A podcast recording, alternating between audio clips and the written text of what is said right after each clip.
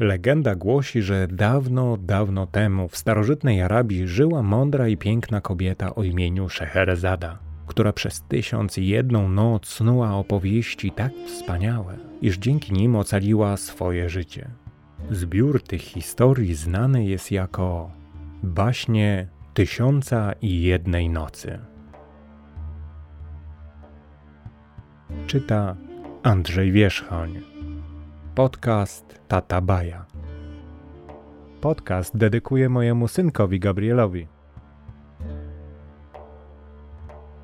Następnej nocy, kiedy sułtan ułożył się wygodnie w swoim łożu, Szeherezada zaczęła swoją kolejną opowieść.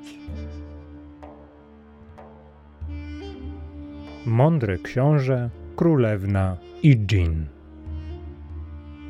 Dawno temu żył sobie książę, który był niezwykle mądry i wykształcony. Bez problemu dokonywał w pamięci trudnych obliczeń.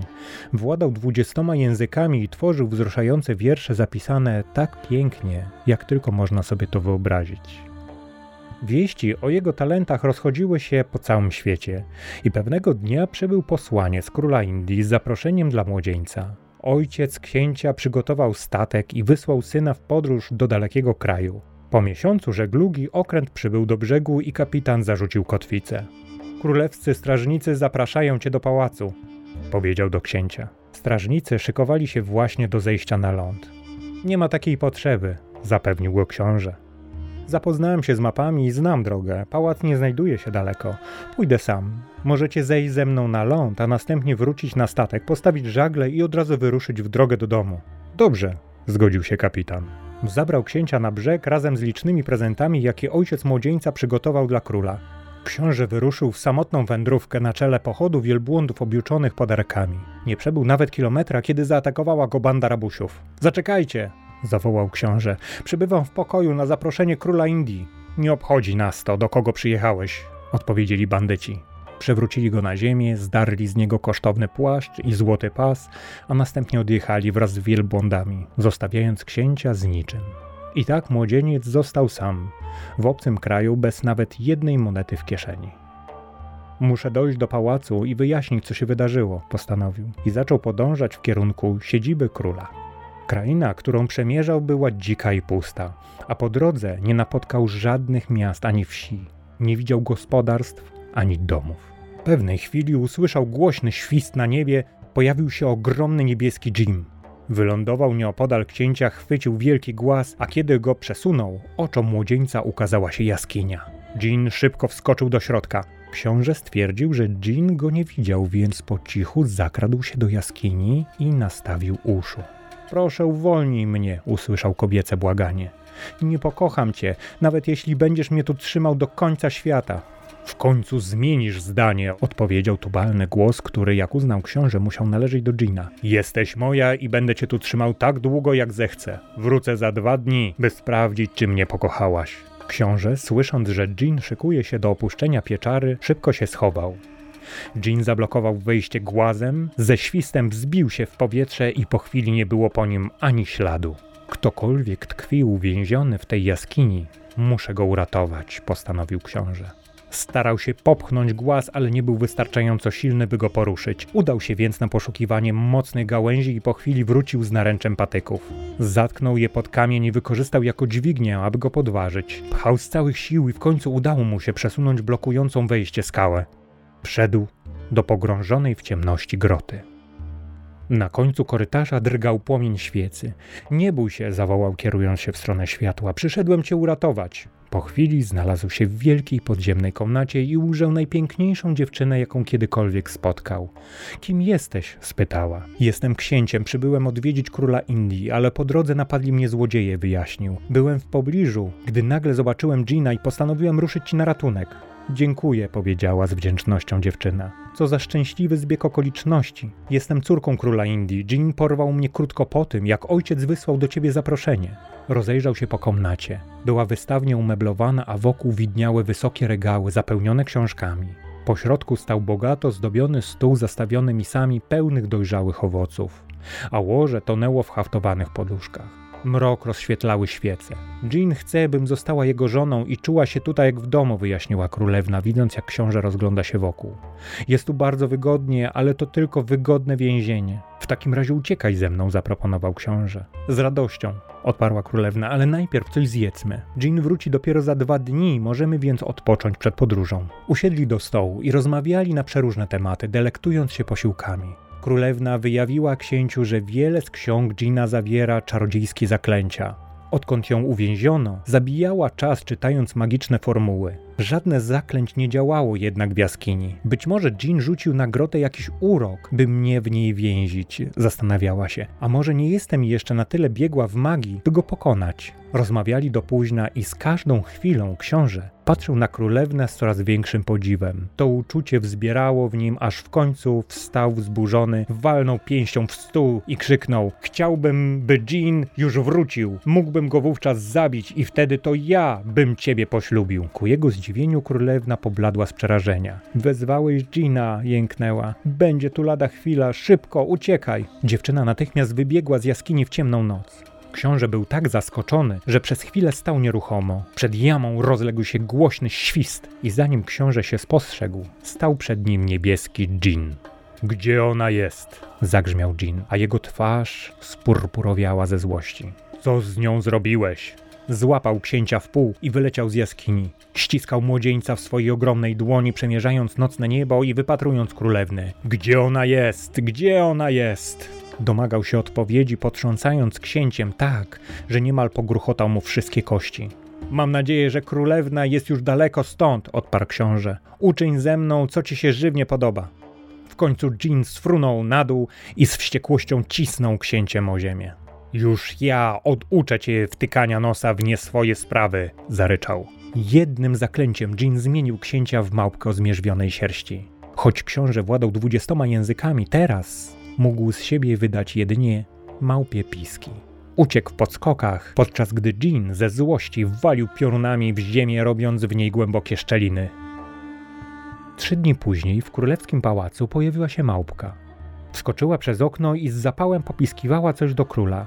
Władca, który po powrocie córki był w wyśmienitym humorze, śmiał się z zachowania zwierzątka.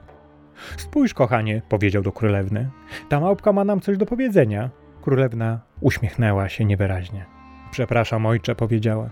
Nie potrafię śmiać się z wygłupów małpki, gdy nie mam pewności, że książę, który mnie uratował, zdołał ujść z życiem. Na te słowa małpka wywinęła fikołka i zaczęła jeszcze głośniej popiskiwać. Król spojrzał z miłością na córkę. Nie znam tego młodzieńca, ale jestem mu ogromnie wdzięczny. Moi żołnierze, aby go odnaleźć, przeszukują cały kraj. Lecz lepiej nie myśl o tym teraz przez chwilę, dokończmy naszą partię szachów, córeczko. Królewna pokręciła głową. Powinnam wrócić do nauki, odparła. Od czasu powrotu do domu uczyła się magii. Ojciec poprzysiągł, że jego armia zapewni jej bezpieczeństwo, ale królewna chciała w razie czego sama umieć się obronić przed dżinem. Król popatrzył, jak jego córka odchodzi do swojej komnaty i pokręcił głową. Pewnie ty też nie zechcesz dokończyć tej partii szachów, zażartował, zwracając się do małpki. Ku jego zdziwieniu małpka skinęła główką i usiadła naprzeciwko. Przez chwilę drapała się po brodzie, a następnie z rozmysłem przesunęła królową na drugi koniec szachownicy. A niech mnie, zawołał król Indii, przeglądając się pionką. To szachmat, wygrałaś! Ze zdumieniem przyjrzał się siedzącej na wprost małpce. Masz łepek nie od parady. Co jeszcze potrafisz? Właśnie wtedy do komnaty wszedł doradca króla ze zwojem papieru do podpisania. Czy mam się pozbyć tego stworzenia, wasza wysokość? spytał spoglądając z góry na małpkę. Nie, odpowiedział król, biorąc od doradcy zwój i gęsie pióro. W ułamku sekundy małpka wyrwała mu papier i pióro, po czym wdrapała się na wysoką kolumnę. Usiadła wygodnie na wyżybionym kwiecie lotosu tuż przy suficie i zaczęła pośpiesznie pisać. Wracaj tu, głupi zwierzaku! wrzasnął doradca. Król jednak wpatrywał się uważnie w małpkę i powiedział: Zaczekaj, ona chyba coś pisze. Po kilku minutach małpka zeszła z kolumny i wręczyła zwój królowi. Na papierze widniało pięknie równiutkie pismo, którym zwierzątko wierszem spisało historię mądrego księcia, zamienionego w małpkę po tym, jak uratował córkę króla Indii. Coś niezwykłego, powiedział król, a doradcy polecił. Zawołaj moją córkę, proszę. Kiedy do sali weszła królewna, małpka skłoniła się jej nisko, a król wręczył jej do przeczytania opowieść małpki. Gdy dziewczyna skończyła czytać, w oczach miała łzy. Uklękła i wzięła w dłoń małą małpkę. Czy ty, czy naprawdę to ty? spytała i dodała zaraz. Chwila, wiem, wiem jak to sprawdzić i wiem jak to sprawdzić, że ty, to ty, jak się wzywa Gina, powiedz, pokaż nam. Małpka jednym susem wskoczyła na stół i walnęła w niego pięścią. Tak, powiedziała królewna, właśnie tak. Nagle w komnacie rozległ się tubalny głos. I w ten sposób znów zostałem wezwany. Teraz będę mógł zabrać cię z powrotem do jaskini, kochana. Ku przerażeniu wszystkich przez okno do komnaty wpadł niebieski dżin, a wraz z nim pojawiły się tumany dymu. Zwalisty olbrzym górował nad królewną, jej ojcem i małpką. Doradca tylko jęknął ze strachu i wpełzł pod stół. Straże, brać go! zawołał król. Nikt się jednak nie zjawił. Jean wybuchł w tym momencie śmiechem. Ha, ha, ha, ha. Zaczarowałem twoich strażników i teraz smacznie śpią, powiedział. Uciekaj, skarbie, król powiedział do swojej córki, ale ona ani drgnęła. Nigdzie się nie wybieram, oznajmiła. Skrzyżowała ręce na piersiach i spojrzała groźnie na Gina. Teraz jestem gotowa z tobą walczyć. Jean jeszcze bardziej zaniósł się śmiechem, aż ściany pałacu zadrżały. Nagle zmienił się w ogromnego, rozjuszonego lwa, który wściekle wyszczerzył kły i skoczył w kierunku królewny. Królewna wyrwała sobie włos i wyszeptała zaklęcie. W mgnieniu oka włos zmienił się w miecz, którym dziewczyna przecięła lwa na pół. Dwie połówki złączyły się ponownie. Teraz Jean zmienił się w olbrzymiego skorpiona, który zrzucił się na królewnę z podniesionym ogonem, gotowy do urządlenia. Królewna zmieniła się w węża i sprawnie wyślizgnęła się skorpionowi. Skorpion stał się orłem i zaczął lecieć w kierunku węża, aby złapać go w swoje szpony. Wąż przemienił się wtedy w sępa i wymknął się orłowi. Teraz z kolei sęp przystąpił do ataku. Orzeł uciekł przez okno, a sęp poszybował za nim. Małpka i król podbiegli do okna. Sęp pędził za orłem, aż zagonił go na dziedziniec. Orzeł wylądował, a kiedy sęp był już tuż nad nim, orzeł zamienił się w czarnego kota. Kot najeżył się i prychnął, wyciągając ku sępowi ostre pazury. W jednej chwili sęp zmienił się w srebrnego wilka. Wilk warknął złowrogo na kota i rzucił się do skoku. Kot i wilk zaczęły walczyć zajadle, a gdy wilkowi już prawie udało się pokonać kota, ten zmienił się w owoc granatu, który potoczył się po dziedzińcu. Wilk przepołowił owoc łapą, a po ziemi rozsypały się nasiona. Wilk szybko zmienił się w kurę, która zaczęła żwawo wydziobywać nasiona. Ostatnie utknęło jednak między kamieniami. Kura starała się je wydziobać, ale nie mogła go dosięgnąć. Wnet nasiono zmieniło się w rybę, która jednym skokiem pokonała dziedziniec i wskoczyła do fontanny. Kura podbiegła za nią, a wskakując do fontanny zmieniła się w wieloryba. Olbrzym z hukiem wpadł do fontanny, roztrzaskując jej marmurową misę na kawałki, rozchlapując wodę dookoła. Niebieski dżin wyślizgnął się z trudem spod ogromnego brzucha wieloryba. Jego oczy płonęły ze złości, a z nozdrzy leciała para. Teraz to dopiero jestem wściekły, zagrzmiał. W miejscu z wieloryba znalazła się królewna, która krzyknęła: Nie ty jeden! Zuch dziewczyna! zawołał król z okna, a Jean posłał mu rozzłoszczone spojrzenie. Na co się patrzysz? zaryczał Jean i rzucił się w jego kierunku. Królewna była jednak od niego dużo szybsza i stanęła mu na drodze. Wyrzuciła ramiona do góry, a z jej dłoni wyleciały strumienie ognia, które omotały Gina. W imię wszystkiego, co dobre, zostałeś pokonany. Odtąd nie istniejesz, zawołała. Ku zdumieniu króla i małpki, Jean zmienił się w kubkę popiołu. Wszyscy odetchnęli z ulgą. Królewna złożyła ręce i uśmiechnęła się pogodnie. Jego mamy już z głowy, powiedziała zadowolona.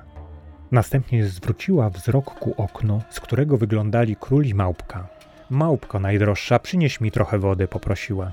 Małpka złapała kubek ze stołu i prędko zeszła po murze na dziedziniec. Królewna wzięła kubek, zmoczyła w nim palce i spryskała zwierzę wodą. W imię wszystkiego, co dobre, powiedziała. Jesteś znów sobą, nie małpką. Książę nagle odzyskał dawną postać i wziął królewnę w ramiona. Nigdy nie spotkałem nikogo tak mądrego ani tak dzielnego jak ty, wyznał. Królewna uśmiechnęła się. Znacznie bardziej podobasz mi się jako mężczyzna niż jako małpka, powiedziała z radością. A czy podobam ci się na tyle, abyś zgodziła się za mnie wyjść? spytał książę. Królewna z radością przyjęła oświadczyny. Młodzi wzięli ślub następnego dnia ku wielkiemu zadowoleniu króla, a gdy książę wrócił z Indii z piękną żoną u boku, ludzie nie mogli wyjść z podziwu, słysząc ich niesamowite opowieści. Szeherazada skończyła opowieść i zamilkła. To była wspaniała historia, oznajmił sułtan. Szeherazada uśmiechnęła się. To nic w porównaniu z baśnią, jaką mogę opowiedzieć ci już jutro, jeśli tylko pozostawisz mnie przy życiu. Dobrze, zgodził się sułtan. Daruję ci życie na jeszcze jeden dzień.